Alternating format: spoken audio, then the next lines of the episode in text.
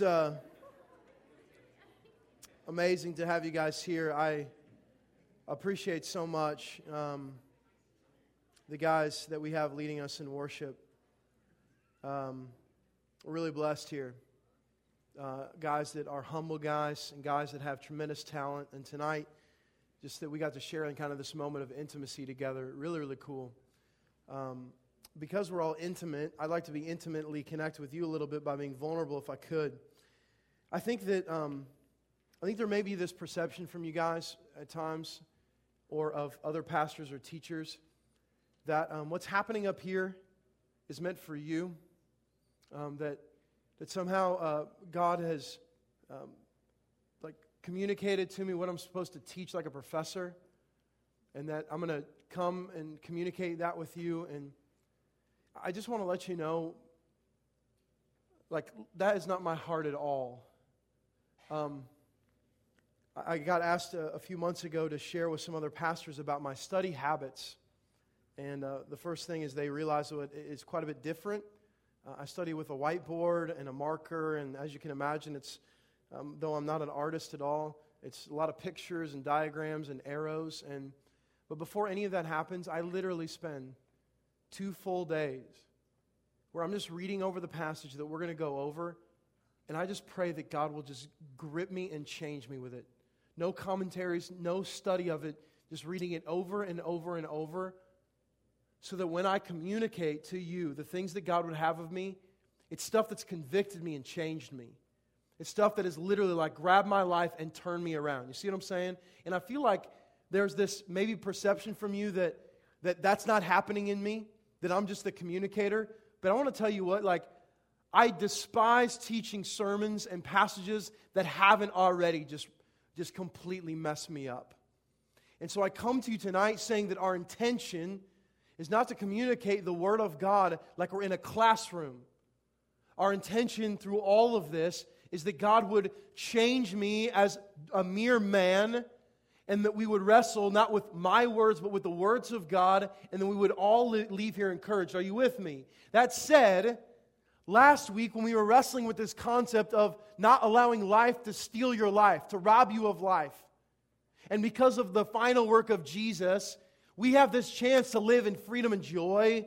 I want to I want to share a story with you because it shows how applicable, even in my life, these passages are. I was down this past weekend at the Ocean of the Ozarks, uh, have you guys been down there?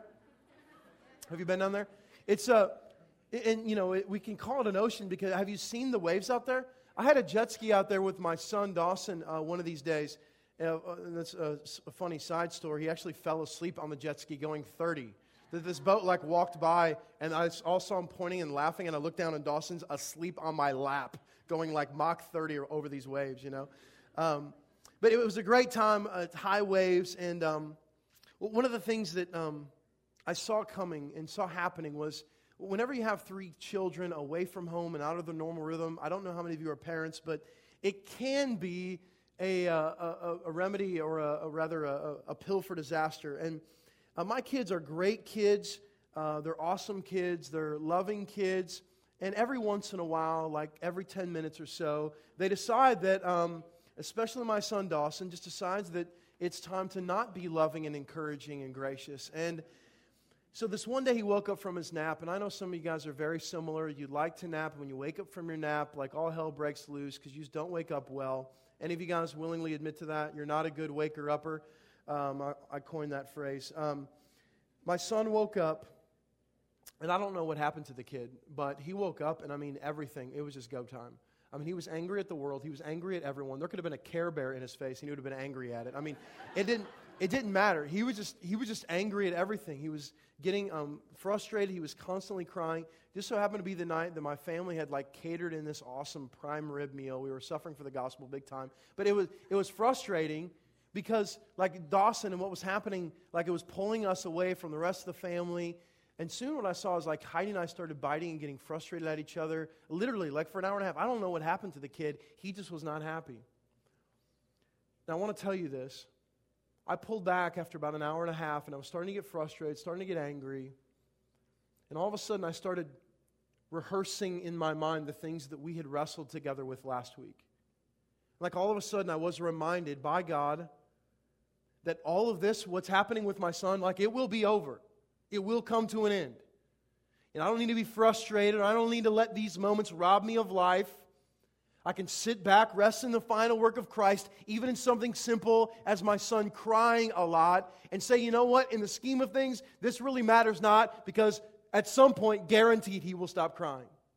And so, literally, there, like as frustrated as I was getting, as anxious as Heidi and I were getting with each other, I just literally pulled back and just got to this place where the gospel and the final work of Christ just continually changed me. And so I want to encourage you with this. I'm not here as a professor, I'm here as a mere man being wrecked by the same text that you are. And so tonight, you will see in my heart that God has done another work. And I pray He does it every week. And so the passages that we're going to wrestle with this evening, pulling nicely off of last week, are there for us to get a bigger picture of who God is. So I hope no matter what you're coming from, I hope you're ready to go tonight. So would you please open your Bibles to Hebrews chapter 8. Last week, again, the finality of Christ, the power of Christ, what Christ has done, the implications of that. How we don't have to live in this reality of frustration and anger and biting and devouring each other. Rather, we can have the chance to live in this awesome joy that comes in the work of Christ being done. So then we get to this passage in Hebrews 8. We're going to split this up between uh, these two weeks. Tonight, the first six verses, and next week, the rest. So let's look here at Hebrews chapter 8, verse 1 through 6. Are you there? Say I'm there. Brilliant. Thank you. Now, the point in what we are saying is this We have such a high priest, one who is seated at the right hand of the throne of majesty in heaven, a minister in the holy places in the true tent that the Lord set up, not man. For every high priest is appointed to offer gifts and sacrifices. Thus, it is necessary for this priest also to have something to offer. Now, if he were on earth, he would not be a priest at all, since there are priests who offer gifts according to the law. They serve a copy and shadow of the heavenly things. For when Moses was about to erect the tent, he was instructed by God, saying, See that you make everything according to the pattern that was shown you on the mountain. But as it is, Christ has obtained a ministry that is as much more excellent than the old as the covenant he mediates is better, since it is enacted on better promises and amazing passages, six verses worth of phenomenal truth, and I hope you're ready to rock and roll tonight. Let's put up verse 1.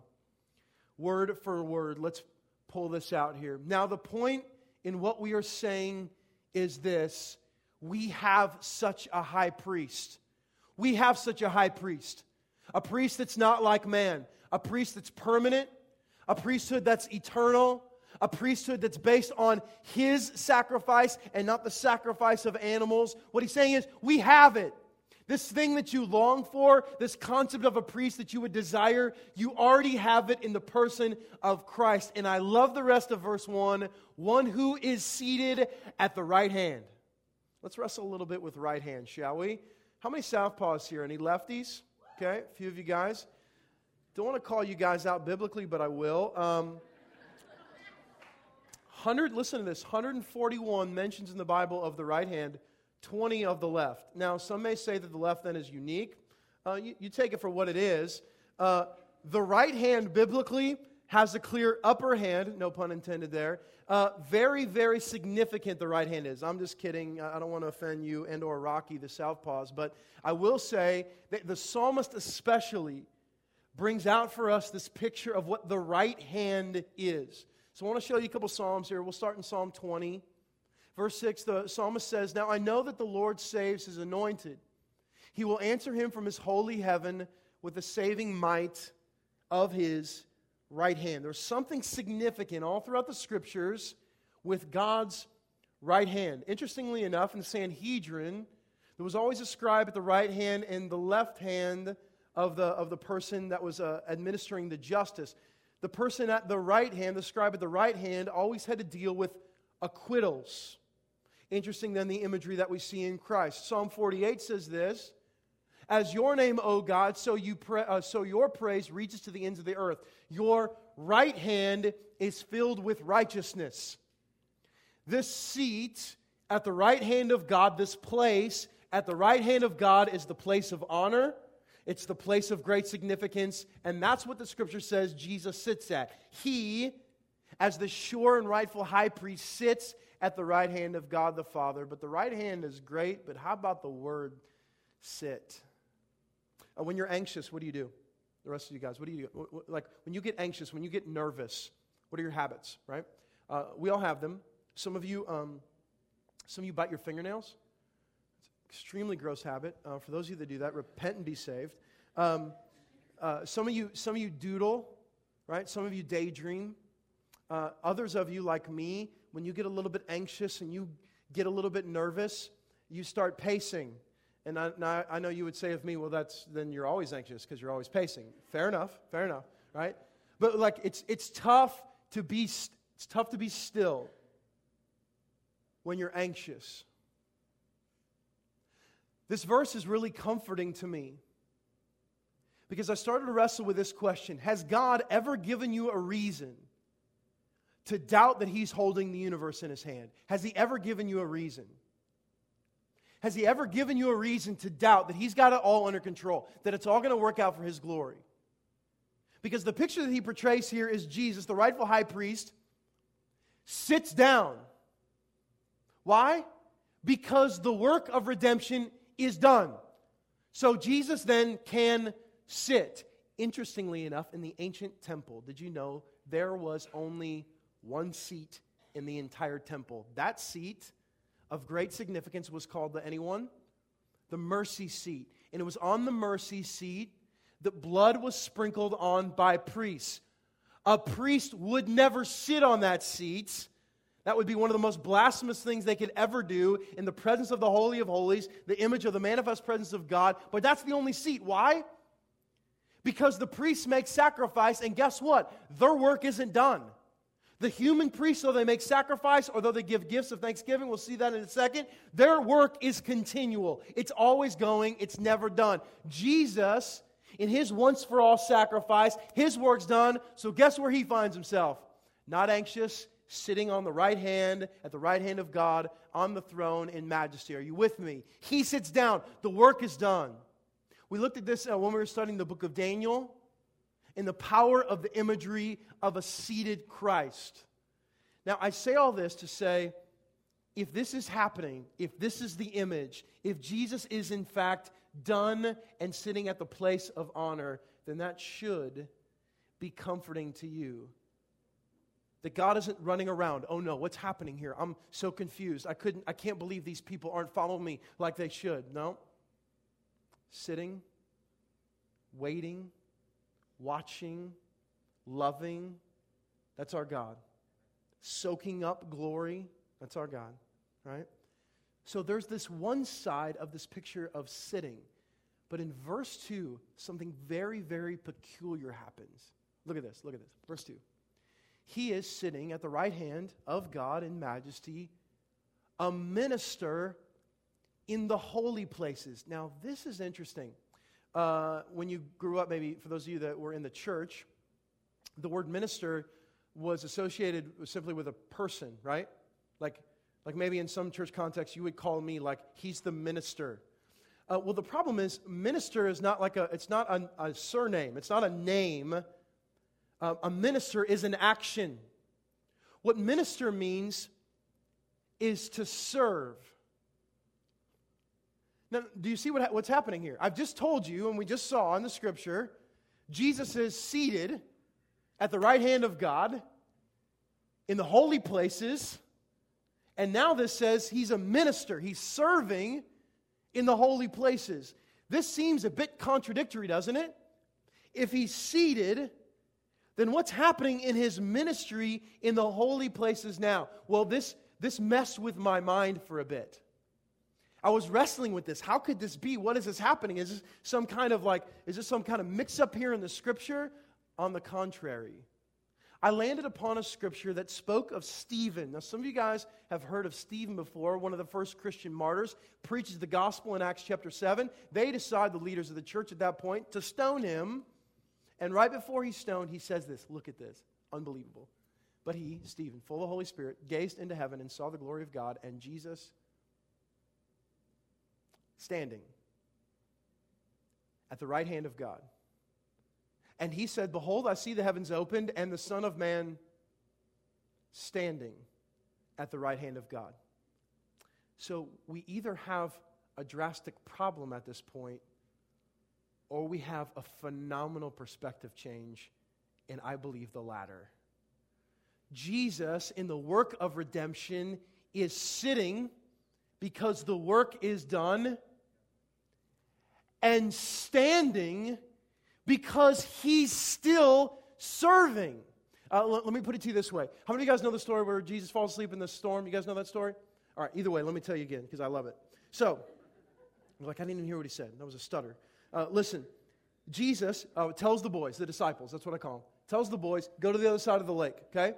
They get on a boat and they start heading on to the other side of the lake. Jesus goes sleepy night night time on the boat, all right? While he's sleeping, okay, a massive storm comes up on the Sea of Galilee, okay? Now, if you've ever been on a boat in a storm, it is somewhat scary. Fair enough? So we can understand why the boys would be scared. They get scared. They're freaking out like little girls. No offense to you girls, except some of you. But they're scared. They're scared, right? And so the scripture records, the scripture records that they're fearful for their life. They think they're going to die. And so what do they do? Maybe waking up Jesus would be a good idea, right? So they're like shaking the Savior. Hey, wake up here, right? And he wakes up. And you, you remember the question that he asks? One of my favorite questions Jesus ever says in all the Gospels. He doesn't say how or what. He says, Where is your faith? Where? Is it right here, right now? Certainly doesn't seem like it, right? So then he calms the storm, and they say, Even the winds and the waves obey him, right? I feel like some of you, and even me, have the propensity to think that Jesus is seated now at the right hand of God sleeping, laid back in some lazy boy. And when it's time to come back and get the bride, when it's time for Revelation 19 to happen, when it's time for the Son of Man to come back and get his church, God's going to give him a little nudge. Say, hey, Jesus, it's go time. You better go get the church. And then he wakes up. That's not the picture of the scripture. Jesus is still serving. He's still enacting. He's still our intercessor. He's still our mediator. And all of a sudden, when you see this picture, the Trinity, Father, Son, and Spirit just come alive.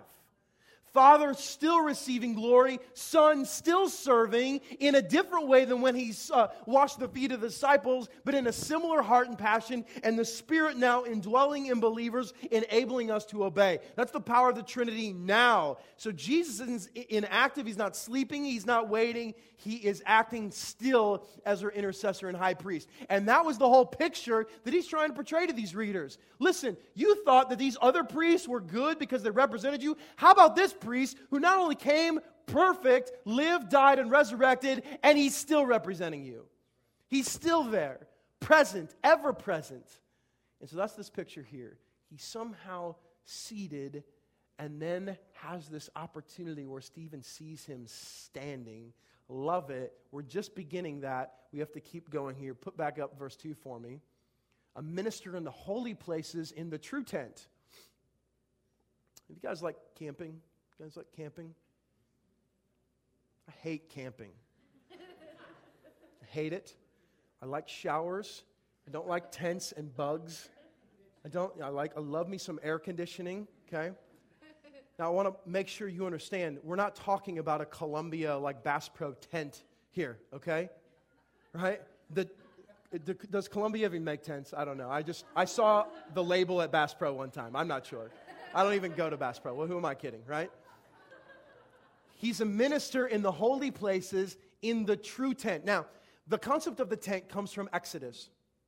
And the Ark of the Covenant, which carried the law, the Ten Commandments, was constructed by Moses and others just to the T of what God had desired, and we'll look at that here in a second. And this was often called the tent. A tabernacle in the Old Testament could also be called a tent, but here we're seeing something that's the true tent, the real tent, the heavenly realms. It's in this tent now that God, through Christ, is enacting and serving as a minister. It's in that place that the Lord has set up and not man. And again, for me, this is comforting. God has built it. And so, what he's saying here, what you want to continue to follow? Some men in a tent that the hands of a temporal human made? Or would you rather trust in a tent that God has constructed? You take your pick, right? Verse 3 says this amazing stuff. For every high priest is appointed to offer gifts and sacrifices. Let's talk about this for a moment. A high priest would have to do two things primarily. He would first have to offer gifts for Thanksgiving. Okay, so he would offer gifts for Thanksgiving, and his other role would be to sacrifice for forgiveness. These are the two main roles of a priest. Now, I've already talked about it, but a priest's work is literally never, ever done. Let me tell you what I mean. Uh, today is my nine year uh, anniversary. Woo! Thank you. And uh, I'm spending it here with you. Uh, I'm a great husband. Um, no, I took her out last night in the town. We went to Lone Star. Just because we had a gift card there. Don't worry about it. So I met my wife. You guys, some of you guys have heard the story. I met my wife when, when I was 12. Started dating when we were 16. She's unbelievable. I love her. I can say this at the second service. She's incredibly hot. Um, love the girl. But every once in a while in my marriage, um, I feel a certain way. Now, I'm going to go ahead and precursor this with I do this more than she does, okay? So if she listens to the podcast later, I'm good. But I'm gonna, I need to speak from my perspective, okay? So I'm a bigger sinner than she is in this way, but just work with me. I feel like sometimes, and maybe this is just in general with the female species, I feel like sometimes that, like, I can just, like, I can cook a meal. I could have went and bought the meal for her. Like, I prepared everything. I set everything out. I have candles lit. I've got Yanni playing on the CD player. You know what I'm saying? I mean, everything, everything is just perfect, you know? And then she comes in, and, and then she would sit down and she'd be like, So, like, like, where's the flowers? You know, like, are you serious? Is this all you got? I'm like, what? I've, just, I've been working all day at making this perfect. It is so demoralizing when you feel like what you've done, though you feel like you've done a lot, isn't enough, isn't it? It's one of the most demoralizing feelings you can ever experience in your life. And, in marriage, you really experience it. Because sometimes, like, your perspective isn't quite their perspective. And so you just get this sense of, like, I don't even, I, I can't do anymore. That's the whole picture of what's happening in the Old Covenant. A priest gives thanks, and a priest offers sacrifices, and it will never be enough. Could you imagine how demoralizing? Could you imagine how demoralizing it would be to give sacrifice, and then the next moment after the sacrifice is done and they sin again, the more sacrifice would have to be made for that sin. Do you understand? So incredibly demoralizing. That was the whole picture of the old covenant. You need something better. You see? You need something better. This isn't, though it's designed by God to point to Jesus, this isn't working well because it's never enough. It's always having to give more. And even at that point, when it's seemingly enough, it's still not enough. And so, to that, it is necessary for this priest, Jesus, also to have something to offer. This is one of those moments where I just kind of smile at the scripture. These priests, their work is never done. Thus, it's necessary for this priest also to have something to offer. Well, this priest certainly offered something. He offered himself in his Hebrews is already described and will go on to describe a once for all sacrifice. As we've already talked about tonight, it's done, it's final, and completely sufficient. And that's not demoralizing. And that's not burdening. Though at times you make it to be, it's incredibly freeing. And then he does a play on words here in verse 4. Look at this. He says, Now, if we were on earth, he would not be a priest at all, since there are priests who offer gifts according to the law. I say it's a play on words because it's a little bit humorous. Because if he was on earth, he wouldn't even be a priest. Why? Because it doesn't come from the line of Aaron. And yet, he's a much better priest than all these other human priests. But in the human transform, or the human understanding rather, he wouldn't even be a priest. That's how far above the Christ is. So, he takes four verses one, two, three, and four.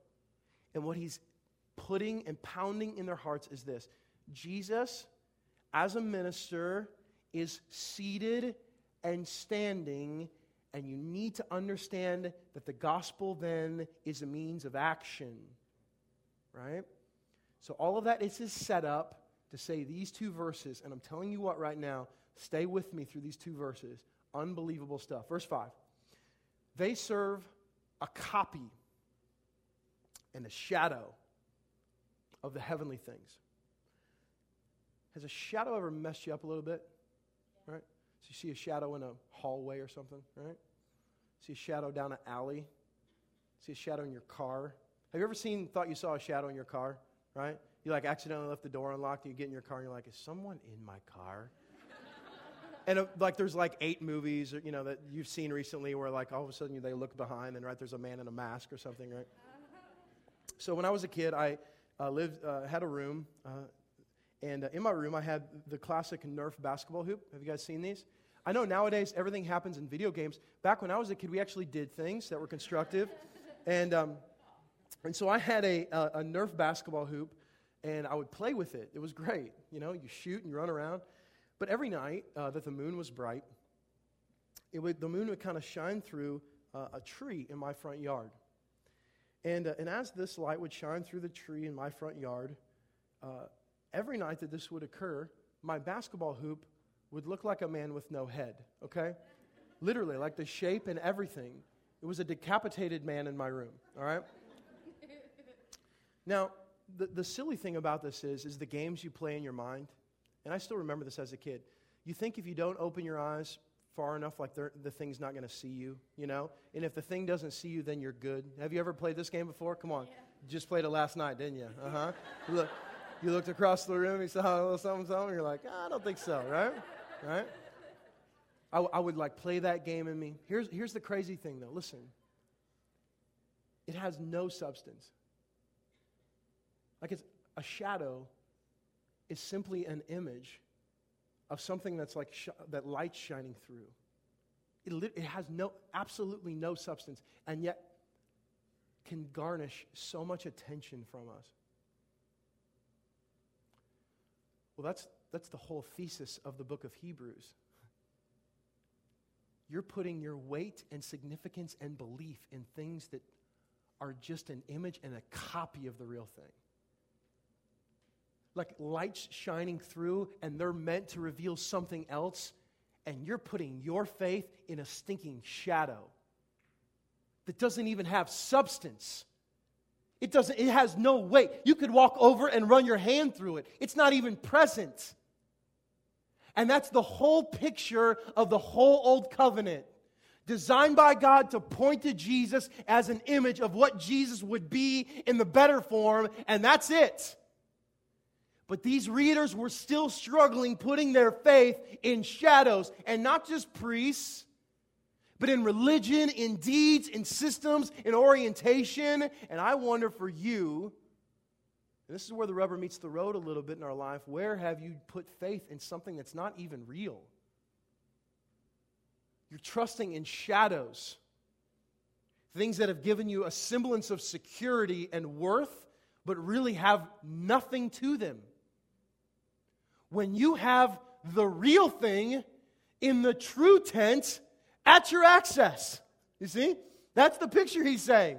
He goes on to further his point by saying this For when Moses was about to erect the tent, this is uh, quoting here Exodus uh, 25, he was instructed by God, saying, See that you make everything according to the pattern that was shown you on the mountain. I've already quoted this for you, already shown this to you. What the point is, is Moses makes the tent, and guess what? He's making it how he's hearing it. It's still made by man. What God has done is perfect because God made it. The true tent, sending his son in the true picture of service. Are you with me? Now, all of these things are building for him to say what he says in verse 6. But as it is, Christ has obtained a ministry. Now, we don't talk like this. And I pray that after tonight we do. Christ obtains a ministry, right? He dies, bleeds on a cross, comes out of the grave, and the image is at that moment, he obtains a ministry. What's his ministry? that is as much more excellent than the old as the covenant he mediates is better. Mediates is to represent or to bring peace from one thing to another. That mediates. Uh, intercess is another word. That covenant he mediates is better since it is enacted on better promises. Jesus inherits the still act of service. Now, listen, for the next few minutes, stay with me as we bring all of these pieces together. Let me start with a question Why would you ever serve? Why would you ever serve? So, when you think of the word serve, if you were to answer and you had a piece of paper in front of you and I gave you a big pen and I said, listen, write down why you would ever serve. And then I gathered all of those answers together and I started reading them aloud. Could we agree that there would be a variance of answers? I mean, a massive variance of answers. This is why I serve. This is why I serve it. It's over here. It does this for me or it does this for others. Then, if I asked another question, not why would you ever serve, but what would be the motive behind your service? And, and, and I told you you had to be honest, right? Like you had to be real. Well, I serve because I feel like I have to. Serve because if I don't, others are going to look down on me. I, I serve because ultimately it just makes me feel like I'm doing some good for the universe. I serve, be- and the list would go on and on. I serve because, I serve because, I serve because. Now, all of these things are wrapped up in the picture of what we're seeing here let me explain. The Old Testament, the Old Covenant, the very picture that we're seeing, was bound in service. Let me, let me, let me explain this to you. For all the people living under the Old Covenant, their service was bound. Why? They couldn't talk to God in and of themselves. Outside of a few exemptions, their speaking to God was done through what? Was done through a priest. The priest would make sacrifice, the priest would be the mouthpiece for the people to God. Their service was bound. Then guess what? God would rarely, outside of a few exemptions, speak to the people as a whole. He would use what? Prophets. He would send a prophet. The prophet would be the mouthpiece from God to people. And so people's whole ministry, their service, was bound. Why? Because it was all based on other people doing the work for them. Bound, completely restricted. But the picture of the new covenant, of what Christ has now done, is he's taken this concept of service and ministry and he has released the church. That's the best way I could say it. He's released the church. You're not bound by religion, you're not bound by condemnation. You're now called as ambassadors to go and serve. And guess what? Because I'm your representation, you're not bound by anything and any man. I've completely freed you.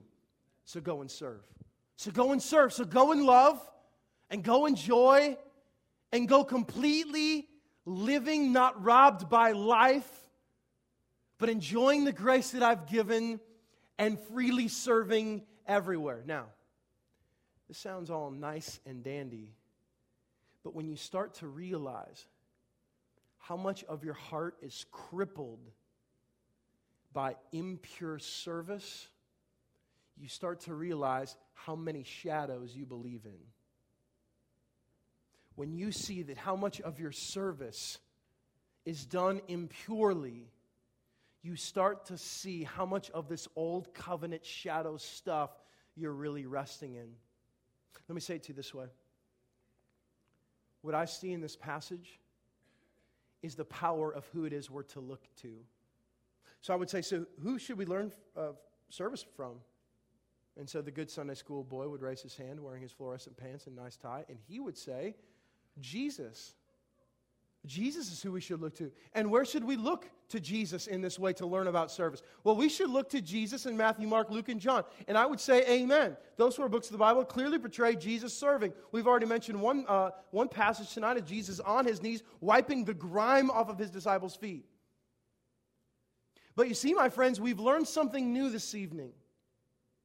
The picture of Jesus serving is not just in Matthew, Mark, Luke, and John Jesus is still serving, is still ministering, and is still our picture of what pure service looks like. Now, let me say it this way uh, Jonah had some issues with this. Some of you guys know the story of Jonah. You've seen the Veggie Tale, which cleared it up for you. Um, Jonah's called by God to go to Nineveh, okay? And in the Veggie Tale, the Ninevites slap each other with fish. Have you seen this? I'm like, seriously, big idea? Like, couldn't you have come up with something better than that? That's not biblical, just in case you were wondering. God says, hey, you're going to go to Nineveh. And Jonah's like, yeah, about that. I'm not really going to do that. And uh, what happens is, what Jonah shows is, yeah, the, the whole service thing is really on my terms. I'll serve who I want, when I want, and how I want to serve them. And what God gives us the opportunity to see under the old covenant in Jonah is that's not going to roll. Okay? I'm going to get what I want on my time, God says. So he goes on a boat, and you guys know the story. A big storm comes, and soon they realize it's because of Jonah's running from God that he's. So a big whale comes and eats him. And I know many of you guys feel like this is just some biblical fairy tale. It happens, the fish barfs him up, and then finally goes to Nineveh. The picture is this if you believe serving has anything to do with you, then you've missed the example of Jesus. Jesus comes down, Philippians 2 says, humble, humbles himself, becomes obedient, even to death on a cross. And the purity of his service, still seen now, is in I serve because you are God. I don't need anything else. I don't need any other motivation. I don't need any person to look at me and slap me on the back. I don't need any missional call. I don't need any mission statement. I don't need a cool t shirt. God is God therefore I serve. And that's pure service. Now, what I look out and see in our community at times, and in the church in America as a whole, are people who have been robbed of life by life because they're not affected by the final work of Jesus. And so, therefore, they're getting frustrated and begin biting each other and guess what's happening? They don't even have time to serve because they're spending the majority of their time looking in the mirror saying, Woe is me or great is me. But when the freedom of Christ, the joy of Jesus, the power of the resurrection has freed you from all that, and you do what I did with my son Dawson, he will stop crying. I don't need to worry about this anymore. Do not be anxious about anything, but, but in prayer and petition, offer everything to God. When you start embracing that non anxiety filled life, guess what happens? Then you have time to serve. And all of a sudden, your whole life starts pointing outward to everyone else. And you embrace that your whole life now, under the new covenant, is the church released. Go. The scripture says in Matthew 28 make disciples, go and love, go and serve. And you do it for no other reason except that God is God. And that's completely fine with you. You're completely content in that. And so, even this weekend for us, as we have an opportunity to open up this Blanchette Park pool, and many of you have given school supplies, the overall investment from this church alone is in the upwards of $12,000, another $2,000 from businesses and communities. Unbelievable stuff. But why would you go and love these people and encourage them? It's got to be simply in the purity of God as God. And so here I am. And so what happens? Listen, what happens is life's not robbing you of life, and service becomes your life. And that was the whole picture of the gospel. You're, you're ambassadors. To do what? To reveal the freedom that you have. Not bound by the old covenant where everything is going through someone else. He's your intercessor, He's your representative, so you can live. And your whole existence is just others, putting others first, esteeming others, serving others. For me, my wife and my kids and my church and my community and my neighbors. That's the life and life to the full. Where I'm not at the center of it, He is. And because He is, His children are seen in beauty by me and not in judgment. You see what I'm saying? But I look out and I hear that stupid percentage that 20% of the people are doing 80% of the work in the church, and that makes me angry. I'm like, are you serious? the very people that have the opportunity to reveal how true service looks like is by showing the power of being freed in Christ to just constantly serve. And certainly it begins somewhere and fleshes itself out from there. But I want you to ask yourself some hard questions tonight, and it begins with simply why would you ever serve? And what happens as all of the things start to crumble? What would be left? This true, pure hearted desire just to worship God because He's God? Or because everyone has to see you doing good works so that in their eyes you become this awesome person? Let's stand together if you could.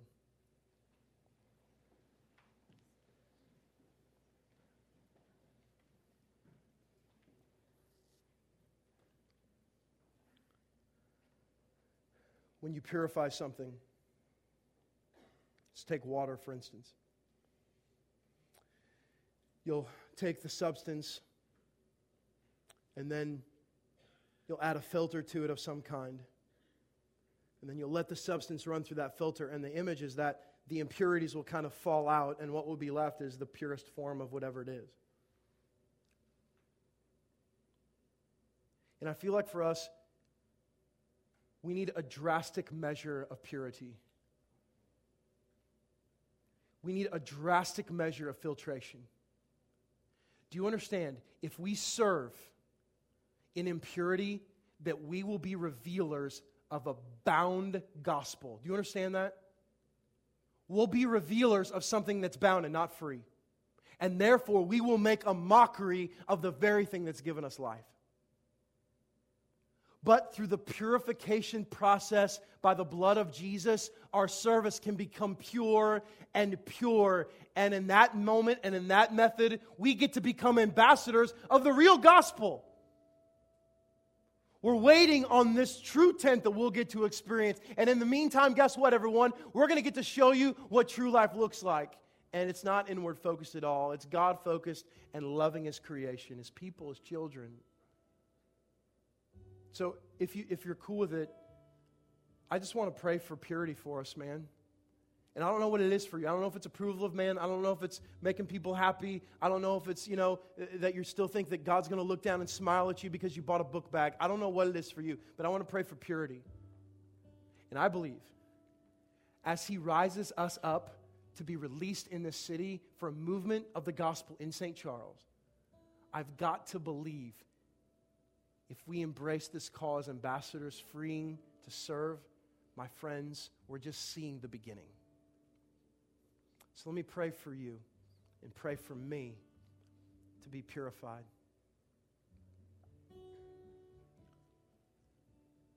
So, God, please create in us a clean heart and renew a steadfast spirit in us. Pull out the impurities. Grab the things that are hindering us, still binding us up. God, I pray that you'll release us, God. Help us feel free to know, God, that by your grace we are completely set free by the better promises of the new covenant. God, help us celebrate that. Help us live life not robbed by ourselves, but rather living because of you. God, give us that, please, Lord Jesus. And I pray, Father, that your desires become our desires. And so help all of us now look to your Son, Jesus, who is still serving.